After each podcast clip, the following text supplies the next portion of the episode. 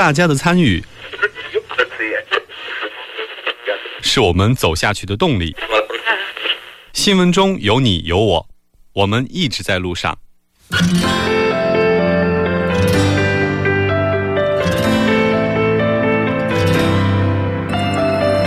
参与我们的节目，您可以通过手机短信的方式发送短信到井号幺零幺三，每条短信会收取五十韩元的通信费用，或者可以进入我们官方网站三 w 点 tbs 点 s o u r 点 kr 进行留言，我们期待大家的参与。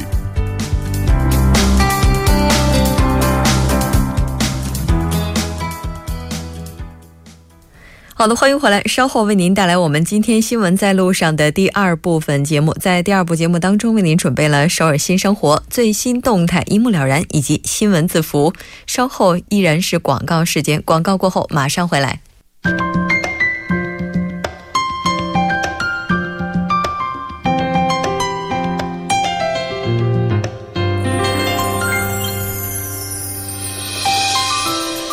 首尔新生活为您介绍首尔市面向在韩外国人推出的优惠政策、开办的教育讲座、举行的庆典。接下来马上就进入我们今天的首尔新生活。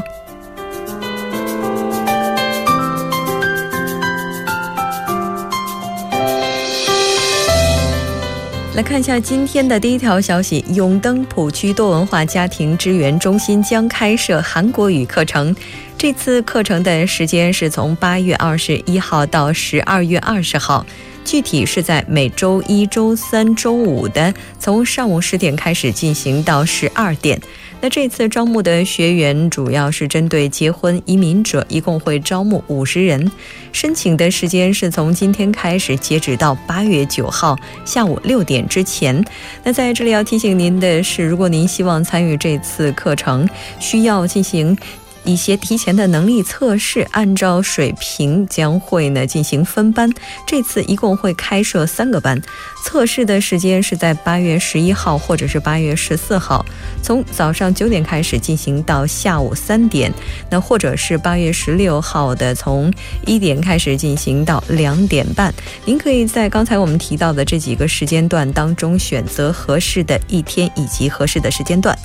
如果您要参与这次课程，需要提交外国人登录证复印件以及家人的家族关系证明书。这次活动是完全免费的，但是教材费用需要自理。那如果您还想了解更加详细的信息，也可以拨打电话零二八四五五四三三零二八四五五四三三进行咨询。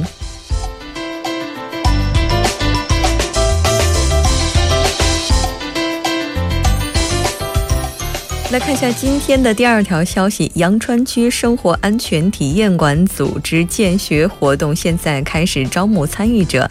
那这次活动的时间是八月二十二号星期二，从早上九点开始进行到十二点。那这次招募的对象是结婚移民者以及多文化家庭的小朋友们。具体的地点是在阳川区生活安全体验馆。活动的内容包括心肺复苏术、模拟火灾现场躲避烟雾、使用灭火器等。那申请的时间依然是从今天开始，截止到八月二十一号下午六点之前。您可以拨打电话直接进行申请，电话号码是零二二六九九六九零零零二二六九九六九零零。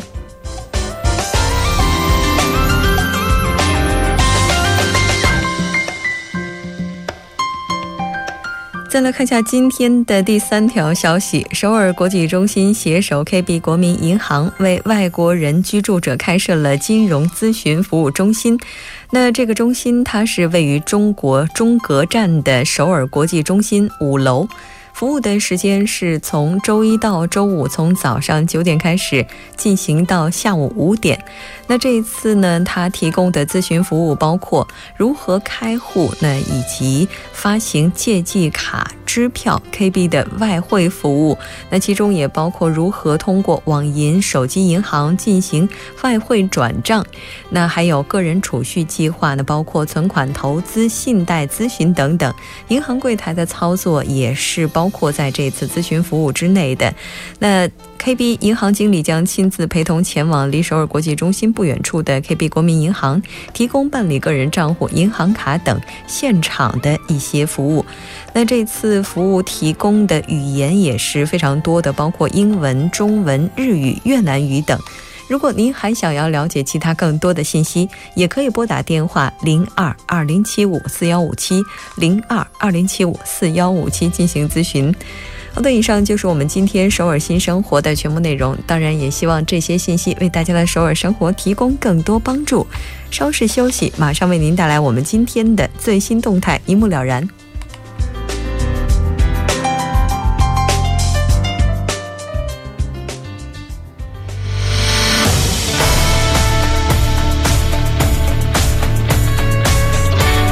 您现在收听的是《新闻在路上》。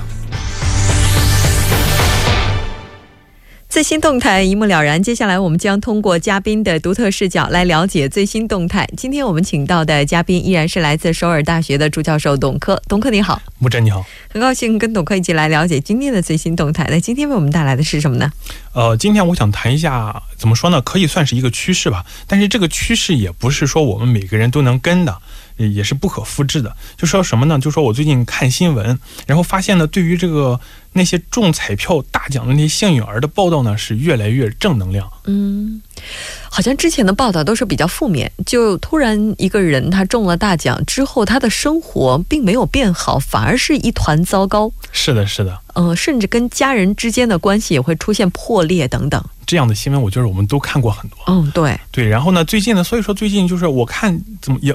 不知道最近中奖的是特别特别多，还是这个些好人中奖特别特别多？然后呢，就是说，嗯，就是说越来越多的人就是拿到巨额的奖金之后呢，然后就选择去帮助社会上的人。然后呢，或者说哪怕说我不把这个钱帮助那些需要的人，我把这个钱我也不乱花，我用一个很合理的方式来进行理财。然后呢，让。就是不是那种一下一次一下子性的改善我的生活，而是缓缓缓缓的，然后让把这个这个通过物质，然后来改善我的这个精神层面的生活，让慢慢的。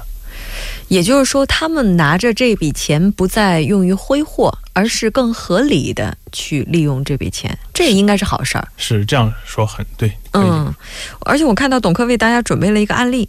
是的，其中呢让我感触很深的一个。例子呢，就是二零一六年的一一月十三号。那我们可能稍微关注一下这个彩票的人，可能都知道，那一天呢是美国强力球彩票，然后开出了彩票历史上的最高大奖，一共是十五亿美元的总奖金。然后呢，分别落这个一共是十五亿的美这个美元的奖金呢，落入了三位中奖者的口袋里，也平均下来就说每一个人五亿美元，那这就相当于人民币大概三十个亿吧。嗯。那而这个其中有一位中奖者呢，他是在佛罗里达州。那这个佛罗里达州的话呢，他要求彩票中奖者中奖之后必须公开身份，而且呢必须现身领奖。所以说呢，就是即使不愿意曝光在闪光灯下呢，这个中奖者他也要去，哎，然后让大家知道中奖的这个人是我。嗯，所以说呢，那在等了差不多一年吧，因为它有一个期限嘛，就是一年之内必须要把这个奖金领出来。嗯，然后呢，再过了一年，也就是一直推到了今年的二月份的时候呢，这三位当中的一位中奖者，也是一对夫妇啊，他们终于现身把这个奖领了。那这笔五亿的巨款呢，扣掉税以后，到手还剩了三点二七亿，也就是二十一亿的人民币。这二十亿人民币的话，他们完全可以拿这笔钱改善自己的生活啊。那就不只是改善生活了，那 生活立马上了好几个层次哈。对呀，而且我当时我就想，你说这个他有那么多的钱，他把它一直放在这个金奖金池里，然后放了一年，然后呢，他每天拿着这个彩票，他就不怕这个这个这个这个彩票坏掉是吧？烂掉是吗？纸 张质量也挺差的。反正呢，最后他是把这个钱领回来了。嗯，然后呢，在领奖这个领奖仪式上呢，这个不出人意料，那很多人就为这问这个中奖者，那他。这对中奖的夫妇呢，他们叫做莫林和 David，然后呢，他们就被问到了这个问题。他说：“哎，那么你们现在中了这个巨额奖金，你们打算怎么花？”那面对这个大家的好奇呢，夫妇两个人就是三缄其口，一点计划都没有透露。然后呢，那大家就是也非常好奇，这毕竟是史上最高额奖金嘛。然后呢，于是就有这么这个《每日邮报》的记者就偷偷的跟踪了他们五个月。然后呢，就在人们以为这对夫妇正在逍遥快活的时候呢，这个《每日邮报》就曝光了他们的一组生活照。那房子呢还是小房子，车呢也还是那个车，男主角呢也还是短袖短裤，然后人字拖，女主角呢也就是那个居家服，一般的居家服。两个人呢，那甚至就说，哎，连那什么奢侈品店都没有去过，就是整天拿着那个环保塑料袋，然后去逛廉价超市。哎，对，就是一点也没法让人想象出来，这就是两个亿万富翁。那一切的一切，他们的生活呢，都和中奖之前是完全一样的，仿佛五一大奖根本就不存在一样。对啊，那他这笔钱哪儿去了？是存起来吃利息吗？会有人这么想的。是，其实我也这么想的。所以，像像，但是有这种想法的人呢，最好的想法就是说去找一个善于理财的人。对我，因为朋友之间就这么经常讨论的时候，就说：“哎，这种想法非常不好，你这个钱不要用来吃利息，你要用来做投资的。”嗯，咱们来看看这两位的话，他们这钱到底怎么花了？那记者当时也是很好奇呀，然后就这么直接问他们了。他们是这么回答：“他说，我们做了一些投资，也捐赠了几家几家慈善机构，然后用作对癌症的研究以及解决儿童饥饿等等。那当有人问为什么不用钱来改变一下他们自己的生活的时候呢？这个 David 就是那个男主人，他就说他们对他们现在的生活很满意。然后他呢有幸福的家庭，有喜爱的妻子，也有优秀的孩子。他觉得呢什么他都不缺，所以呢，哎，他就这么他他说他还说这个当然了。”哎，我们有考虑过去消费，但是呢，那种物质的欲望呢，一旦被点燃，它就会难以熄灭，最终吞噬了自己，让我们丧失理智。那一有钱就堕落的例子太多了，有钱呢不等同于幸福，所以说呢，我们不准备用这些钱做一些过分的事情。嗯，也就是说，他们就是拿这笔钱的话，只是作为意外之财，然后把这笔钱用在了更需要它的地方。哈，好像这样的中奖者也越来越多。是的，是的，当然了，这个其中中奖的金额呢也是千差万别，像这种天文数字的奖项不多。那所以，我刚才拿它做一个例子来讲。但是呢，对于奖金的态度比较相似的人还是大有人在的。那就比如说纽约的一位叫做贝贝琳达的亚裔护士，然后他就中了七百万美元的大奖。而在领取奖金后呢，他继续在医院工作，直到领奖半年以后呢，他有了哎，他想明白了怎么处理这笔钱之后，然后呢，他辞职，开始了自己的创业生涯。然后呢，还有很多了，还有加拿大的一个名叫黄河玲的华人女子，她是中了九百五十万加元的奖金。然后中奖之后呢，她说：“哎，我不会乱花这笔钱，我还我呢还会继续自己之前的生活。但是呢，因为有了这个钱，我想我可以用更多的时间来陪伴我的家人。所以说，其实这个当时我就看到这些越来越多正能量的这些报道，我就想，哎呀，其实这个人吧，有时候这个欲望他是。”无穷的，嗯，那我们老祖宗不是警告我们说吗？说人要异物而不是异于物。那如果这个物质成了人的主人，那人也就完了。所以有的时候呢，仔细想一想，你看那些真正的有钱人，其实过的就是很简单、很克制的生活。那毕竟真正的富足呢，不取决于那个。账户上的数字，嗯，这而是这个内心蕴含的那些美好的东西。嗯，当然，老祖宗留下给我们很多类似的这些话，就告诉我们，一个人有的时候不能太过于膨胀，应该要安分守己，做自己应该做的事情。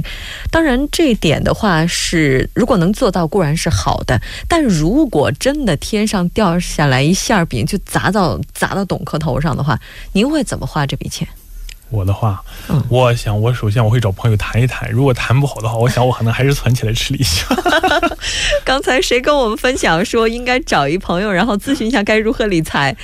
当然，这个我觉得在生活当中可能不会有那么多人这么幸运去拿到这笔幸运款项哈。但如果真的有一天我们足够幸运的时候，那也希望大家能够更加理智的去对待，不要让我们成为之前看到那些负面案例的复制品。而是成为这些正面案例的复制品，是吧？是的，是的。好的，非常感谢董克给我们带来这一期节目，我们下期再见。谢谢木真。稍后我们来关注一下这一时段的路况、交通以及天气信息。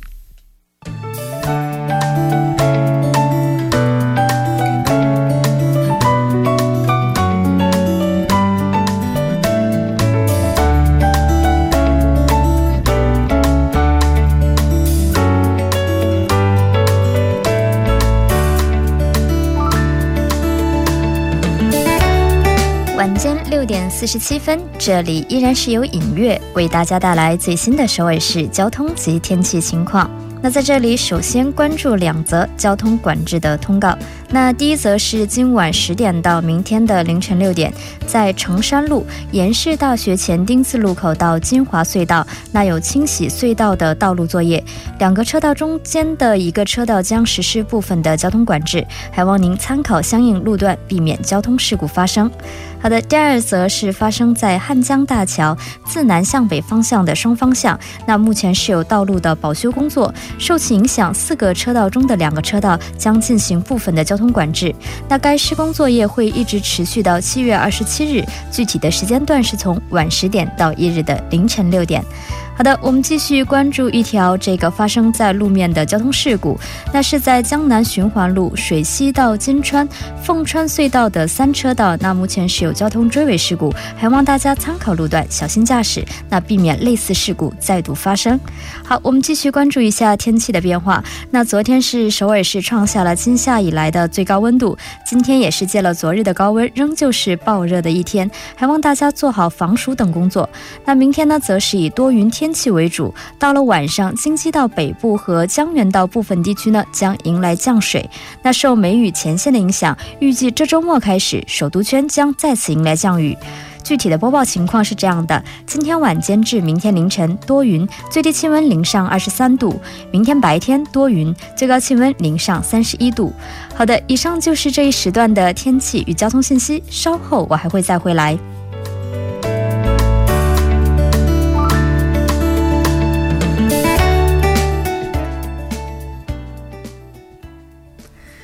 聚焦热门字符，解读新闻背后。接下来，我们就连线本台特邀记者全小星。小星你好，啊，牧者好，各位听众朋友们好。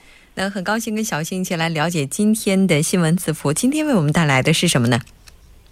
好的，那么今天带来的新闻字符和现在正在面临的酷暑有关，那么叫做与偷拍的战争。嗯。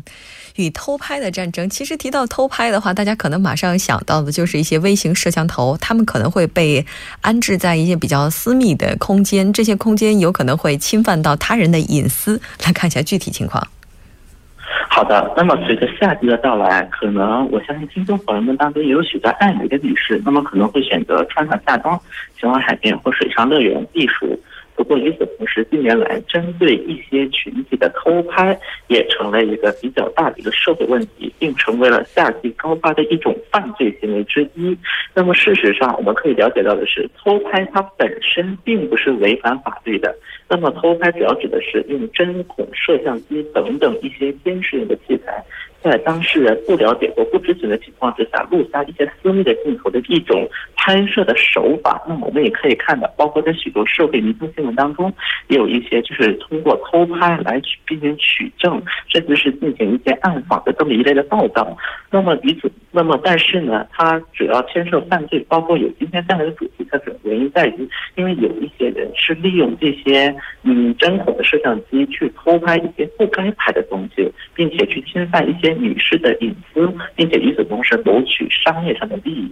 嗯，那知道小星今天要为大家介绍这样一个话题，我也简单的在网上查了一下，发现呢，这些刚才您提到的针孔摄像头体积真的非常小，有一些它的体积大概就是一个耳机的大小，而且费用也非常的低廉，甚至人民币几百块钱就能够买到一个，而且我也发现下面结账的人数也不在少数。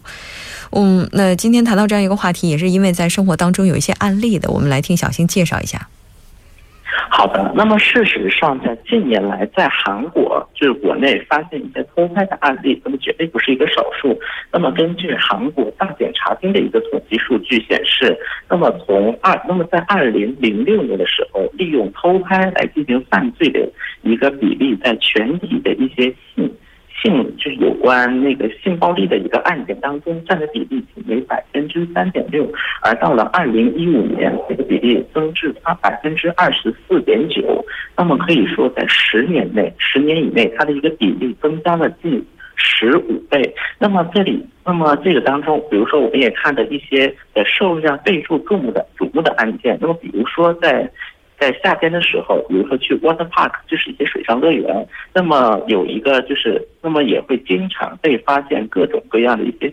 小的针孔摄像头，那么这也可以说是一个偷拍事件的一个高发地。那么在上个月，韩国的一个网站当中，有人就曝光在日本的日本的一个就是民宿当中，那么住宿就发现，在天天顶就是那个天棚上有一个东西一闪一闪，后来一看是偷拍的相机，那么这也引来了许多女士的一个担忧。嗯。我发现有一些摄像头，他们在做广告的时候就提到了什么红外线，还有在黑暗的情况之下也能够清晰的进行拍摄等等等等，这样一些广告宣传语，也是让人看起来非常的有点类似于毛骨悚然的感觉。哈，那这几年的话，在韩国国内的话，这个偷拍的案例也是在增加的吗？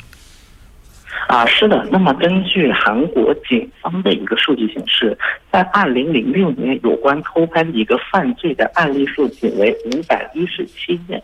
那么到了二零一五年，这个数字已经增长到了七千七百三十例。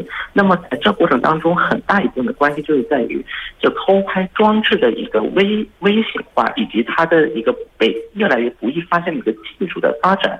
那么与此同时，就像刚才木真你有所提到的一样，现在的很多偷偷拍装置在网上可以非常简易的弄到，那么这也是可以说是客观意义上增加那个偷拍犯罪的一个原因之一。嗯，那既然已经出现了这样一个现象，而且它似乎还有蔓延的趋势，那警方有没有一些应对之策呢？好的，那么甚至警方也可以说是推出了一措施，在今年开始，警方不不。偷拍相机的一个机器，那么在本月初，韩国警方在全国韩全韩的十六个地方检察厅发放了八十七个偷拍能够检测偷拍相机的一个检测仪，但因为这个费用比较昂贵，现阶段主要是安排在一些偷拍高发的，比如海水浴场这种度假胜地。嗯。也就是说，警方的话，虽然说现在已经有一些措施，就慢慢的在跟进，但是似乎远远赶不上现在偷拍它的发展速度。那我们也了解到，在中国的话，现在偷拍也已经成为了很严重的一个社会问题了。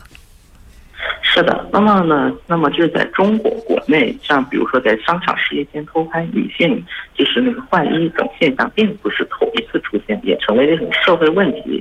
那么根据国内警方治安部门的一位人士称，对于偷拍行为的处理有两难：一是取证难，二是法律上没有明确的处罚标准。那么因此，警方对于偷拍者大多教育了之。那么这也导致了在中国国内的一个偷拍案例的一个逐渐增长的这么一个社会问题。嗯，您提到了，就是说它是没有处罚标准的，但是有没有一些处罚的条例呢？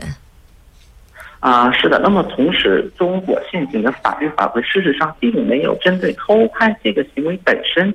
进行了一个法律的界定，那么但是针对偷窥、偷拍他人隐私场所和窃听他人隐私的行为，那么根据中国的治安管理处罚法的有关规定，处以五日以上十日以下的一个行行政拘留。与此同时，非法制造、贩卖或非法使用窃听、录音等器材，造成严重后果的，那么也将处以刑，那么要追究刑事责任。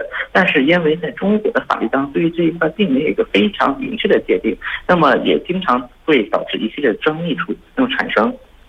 嗯，再加上现在在网络时代的话，这些视频或者影像资料，他们的传播速度也是非常快的。而且，如果他刻意隐藏 ID，想要找到他们也是非常难的。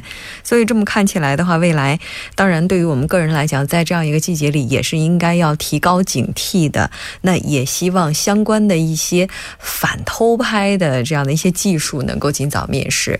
好的，非常感谢小新给我们带来这一期连线，我们下期节目再见。再见。好的，到这里我们今天新闻字符就是这些了。那刚才因为我们的记者是在中国的新闻现场，所以说通话质量不佳，在此我们也是表示歉意。稍后整点过后为您带来我们今天的第三部、第四部节目。